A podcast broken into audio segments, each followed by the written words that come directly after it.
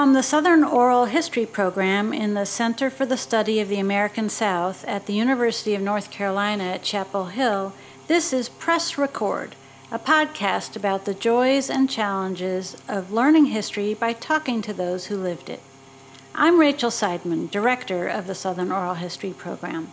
And I'm Abigail Nover. Welcome to a new season of Press Record.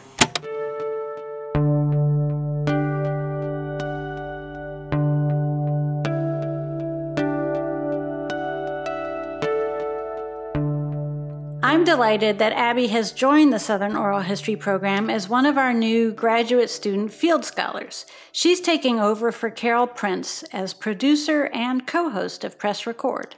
I've really enjoyed listening to Carol, and I'm so sad to see her go, but so excited to join the Press Record team. And we're so happy to have you. Now, let's dive in. In this episode, we're tackling a prominent issue across the country and the South Confederate monuments. Back in August, white supremacists and neo Nazis marched down the streets of Charlottesville, Virginia, which, as you know, is only a few hours north of here. This dramatic display turned violent and ended in the death of one young woman and injuries to many others. After years of growing controversies around Confederate symbols, that day focused even more attention on the relationship between the Confederacy of old, white supremacy, and current day political realities. We decided that Press Record could help bring some context. Here at UNC, there is a Confederate monument on campus called Silent Sam.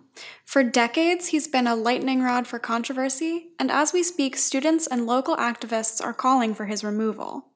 We hope that by exploring some of the issues surrounding Silent Sam and what he means, to generations of North Carolinians, we can help unpack the wider issues. We'll hear from two African American student activists separated by more than 50 years, but united in a vision to remove the statue of Silent Sam. And we'll also talk to Dr. William Sturkey, a history professor here at UNC. And if you're near UNC's Friday Center on October 10, you can join the conversation. The Center for the Study of the American South is sponsoring a panel on Confederate symbols in the public square. Guest speakers will include Grace Hale from the University of Virginia, Blair Kelley from North Carolina State University, and Sheffield Hale from the Atlanta History Center. That's October 10th at 7 p.m. at the UNC Friday Center.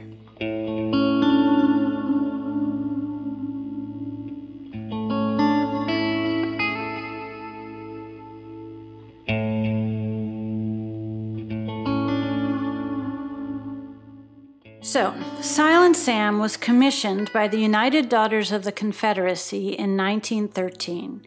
He represents a young Confederate soldier.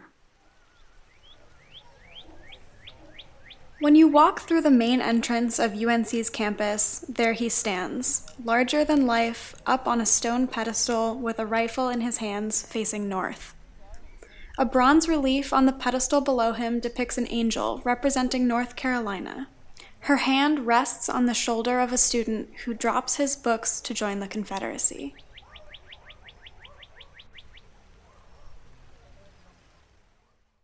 Now, generations of UNC students and town residents and visitors have walked past this monument. Many white people admit that they never thought much about it. Silent Sam is just part of the landscape. Others actively appreciate the statue's purpose, which they see as to honor those who fought for the Confederacy.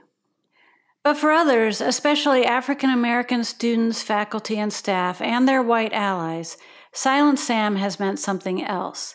He's an emblem or even a celebration of white supremacy. In the 1960s, after desegregation of UNC and the founding of the Black Student Movement, students began protesting the statue and advocating for its removal. John Sellers was one of those African American student activists.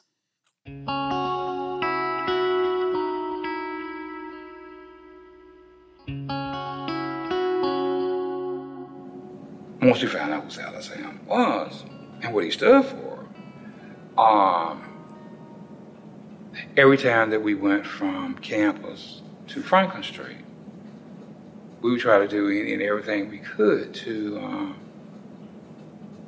uh, show our disrespect for Silent Sam. It's 50 years ago. What's one of the main topics on camp? Silent Sam. What are we going to do with Silent Sam? So it's very interesting that some of the same topics that are being discussed and challenged and confronted with today were topics that we were dealing with back then. Um, people talk about painting, uh, Silent Sam, um, doing all this. That was routine. That was an annual celebration was to spray paint Silent Sam. But nobody, if you weren't on campus and know who Silent Sam was. It's just a statue. Why are you getting upset? Well, the statue is not the statue, it's what he stands for. Um, the history of UNC is tied so much into the history of North Carolina.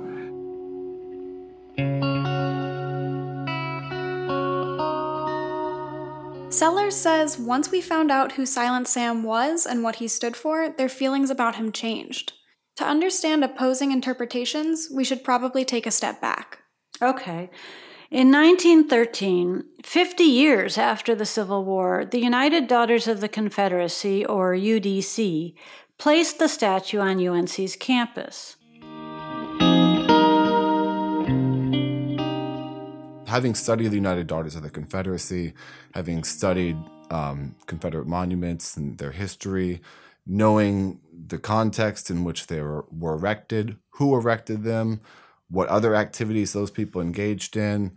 Um, Silent Sam has always been, to me, deeply disturbing because of what it represents, which I don't think is um, congruent with modern uh, contemporary values about in terms of race. I mean, obviously, we don't have a segregated campus anymore. It's just one example. We just live in a world of very different values, and having that sort of outdated relic, right, that symbolizes many of those things, um, is always been fairly disgusting to me, quite frankly. Dr. William Sturkey is a history professor here at UNC. He's working on a book about the history of Jim Crow from the perspective of both black and white Southerners. He's studied Confederate monuments extensively and has been outspoken in the conversations about Silent Sam on and off campus. One of the ways that proponents of the monument sort of shift the debate about it is they talk about the military service, but people don't come to Silent Sam to pray and to leave flowers. They don't. I've been here for five years. I've been watching it for almost five years. They don't. They come to wave Confederate flags, right? And to sort of have these sorts of rallies and take photographs. But that's the one thing. People don't come there. It's not a site of remembrance, right? They argue often that it's a site of remembrance, but they don't actually use it as one. They use it as a staging ground to hold neo Confederate rallies. And that's not something new after Charlottesville. What happened in Charlottesville was just another example of that. Um, of course, it went to another extreme when one of the counter protesters was killed. But those, the people who gathered that night in Charlottesville, they weren't there to pray for the dead and there and that sort of a thing, right? They were there to promote white supremacy, which is what the statues have always stood for.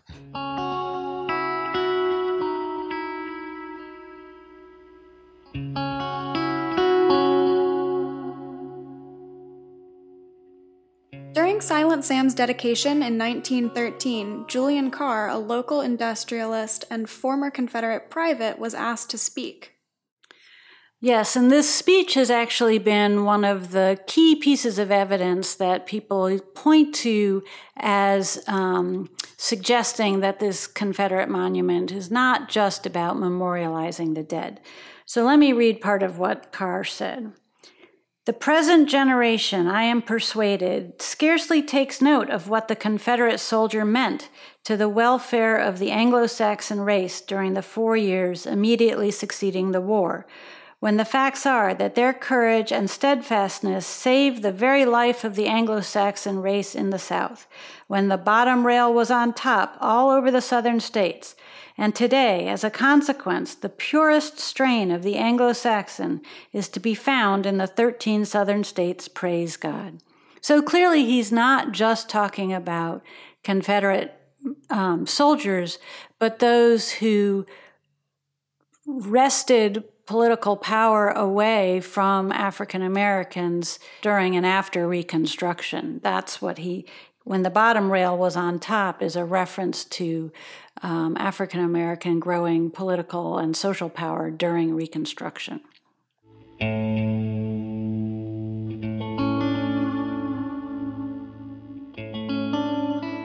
The, the monument doesn't represent white supremacy because of what Julian Carr said. In fact, Julian Carr isn't just a white supremacist simply because he had an off day, right? And offered those comments at the monument. Julian Carr was invited to provide comments at the monument precisely because he was a white supremacist and echoed the very same values that the United Daughters of the Confederacy and their allies wanted to express at the dedication. They knew who he was. Maybe they didn't know what he was going to say, but it's not like Julian Carr was otherwise a great champion of civil rights. He was an advocate of suppressing the right to vote of African Americans, of violence against African Americans. And that was just one of many speeches. We have his papers um, in Wilson Library here on campus, and you can look up plenty of other occasions, right, in which Julian Carr advocated or celebrated slavery or violence against African Americans. So it's not just the speech, right? he was invited because they knew who he was and what he represented and they wanted to they wanted to express that that statue represented something similar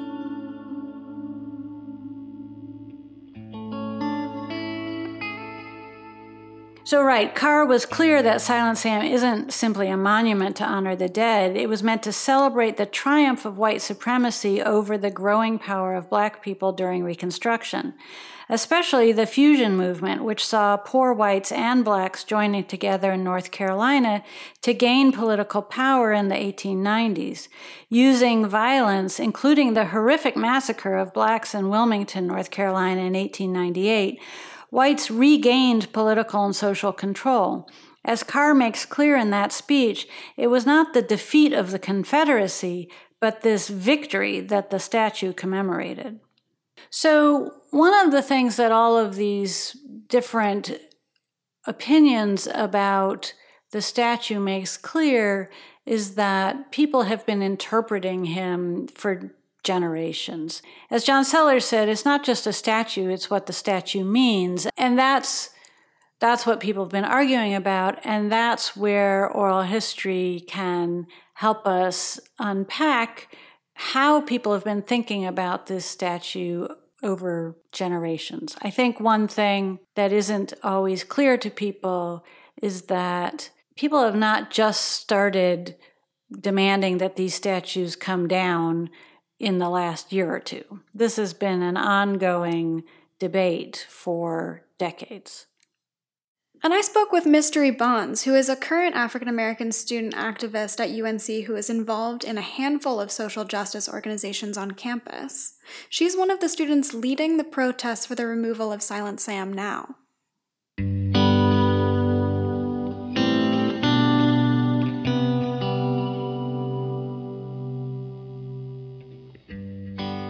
So, two weeks before school started, I was getting calls, and it was between the campus Y and student government and um, uncontrollables and people at the UNC Civil Rights Center. We sat down and we were like, So, what are we going to do? Because we're coming onto campus where there is the same symbol that the people around Charlottesville rallied around. So, we knew walking into campus that we were going to be confronting huge issues and potentially violence against our POC and marginalized groups. And that was my first introduction into what's going around Silent Sam. I would say that I never agreed with Silent Sam. I think that's obvious as a person of color, a woman of color. But because of Charlottesville, it has Charlottesville created the need for the statues to be removed again. Um, it made it relevant in a way. So now it's not just a moral appeal, it's remove this because it's a rallying point for these violent groups. We've seen them on campus. Our black organizations are getting messages from these people.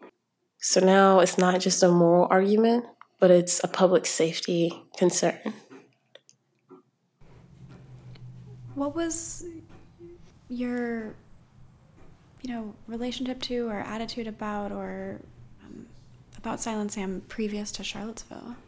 Confederate soldiers fought to keep slavery in the South because we were we were as black people essential to the South's economic well-being.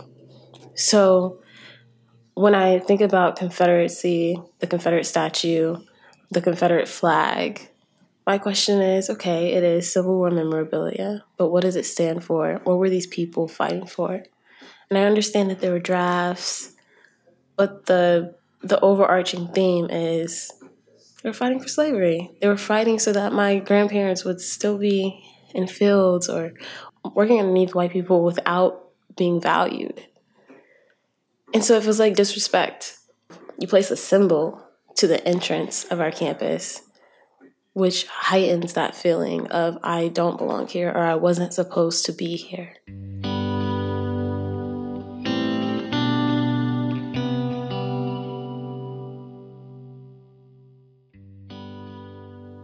There have been a number of white supremacist groups, namely the KKK, showing up to Silent Sam this semester to protest the sit in, which has been one of the major components of the push to remove Silent Sam. Members of these groups have confronted mystery.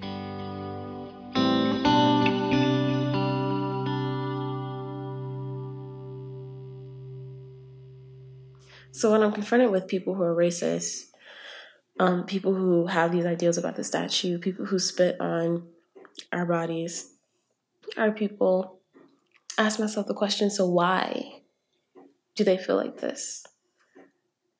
What were they taught in school? What were, what did their parents teach them? Because I feel like a lot, a lot of the reason why I'm an activist today and not somebody who will sit by the sidelines is because that was instilled into me when I was younger we had our history lessons in school, but then I came home and I had real history. the real history of, you know, who Martin Luther King actually was. And oh, they told you that slavery is over because of Abraham Lincoln. No, this is the real reason why slavery is over. But there are other people who haven't had that experience. And so I feel like our number one goal in this movement, and our number one goal always should be to educate people, to teach them empathy to teach them why, even though we don't have anything in common, you should listen to me.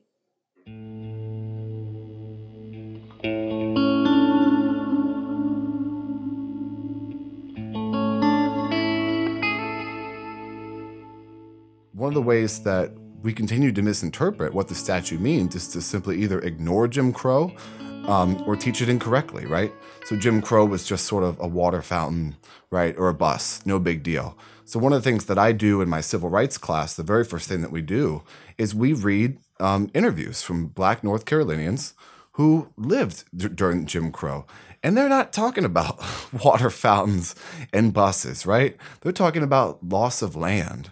They're talking about having to flee the state due to the threat of fear. They're talking about their family members being attacked, right? They're talking about lost opportunities, right? Lives being thrown away, right? Lives or people being unable to advance socially. That's what they're talking about. And so one of the ways that I use this that I can teach the statue in class is to bring in sort of the very same rhetoric and um, educational mission of groups like the the United Daughters of the Confederacy, who not only built statues but went into public schools to try and argue and teach people that slave that the war wasn't about slavery, that slavery wasn't that bad, and that African Americans, in many cases, they offered the lesson that African Americans were actually better off under slavery because they don't know what to do with themselves. Um, now that they've been liberated, right? So again, that's sort of enforcing that moral superiority. So I mean, that's what Jim Crow really was, and that's one of the things that I wanted to really hit on in terms of taking down the statues. We've done a lot of other things. We've taken down a lot of we've taken down the colored only signs or whites only signs, those legacies of the Jim Crow South. We now study different types of people. We allow new perspectives, right, that more fully capture the American experience, the Southern experience in our classrooms. We allow people of color to work at places like Duke and UNC and NC State and Wake, et cetera. Um, one thing we have not done is remove these sort of pro white supremacist monuments from our landscape.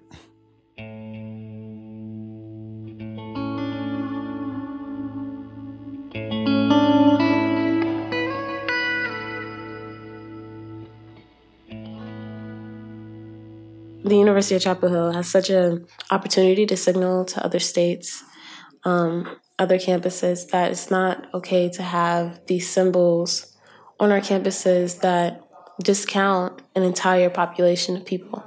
We take the Confederate monument down, the hope is that other campuses will. And, and I'll also clear up the argument. So we're, we're saying that we want the statue removed from campus, but we're not saying destroy it because we do realize that for some, this do, the statue does represent dead grandfathers and cousins, etc. And while I don't necessarily like what they fought for, that's still family members. So what we're saying is let's move it to a place where it can be contextualized, not a place of honor. So right now it's in a place of reverence on the entrance of campus. But we're we're arguing that it should be put into a, a museum or a similar type structure where it can clearly state like this is about or it came out as a result of the Confederacy. So for me, it shows that social justice is worth it and a well worn avenue to achieve equality. But to the nation, it can signal that it's time for progress to really be achieved.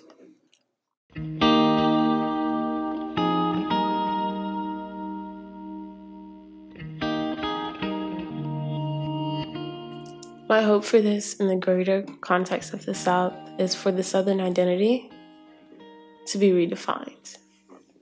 When you think about the South and being Southern, often we leave out an entire class and group of people.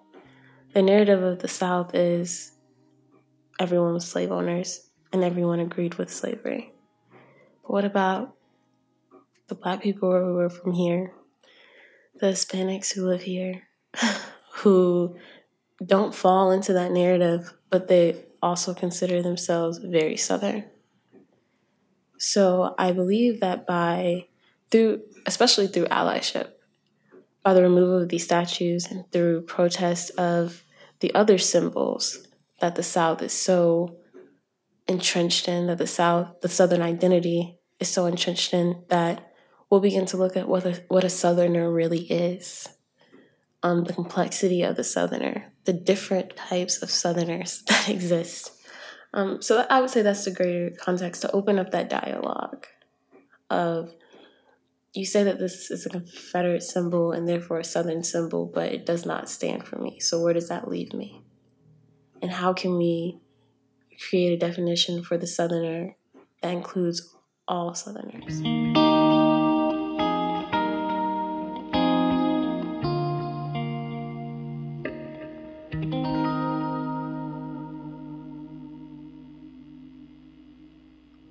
So, we hope by sharing these different perspectives on Silent Sam and the long history of protests against him, we've helped to add some context to the newspaper articles you may be reading about Confederate monuments across the South.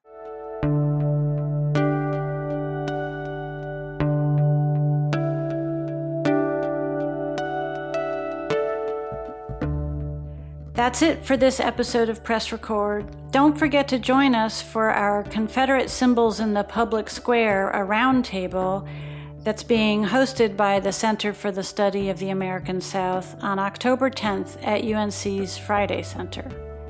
It's free and open to the public. Press Record is the official podcast of the Southern Oral History program at the University of North Carolina at Chapel Hill. Special thanks to William Sturkey and Mystery Bonds. This episode was edited and produced by Abby Nover. Thanks so much, Abby. Be sure to check out our website at www.sohp.org/podcast to find more information about our guests and the ongoing Silent Sam protests. As always, we want to hear from you. Email us with your thoughts at pressrecordsohp at gmail.com Tweet us at SOHP Oral History, like and comment on our Facebook page, searchable as Press Record Podcast. Also, make sure to subscribe and rate us on iTunes and SoundCloud. Thanks so much for listening. Join us next time for Press Record.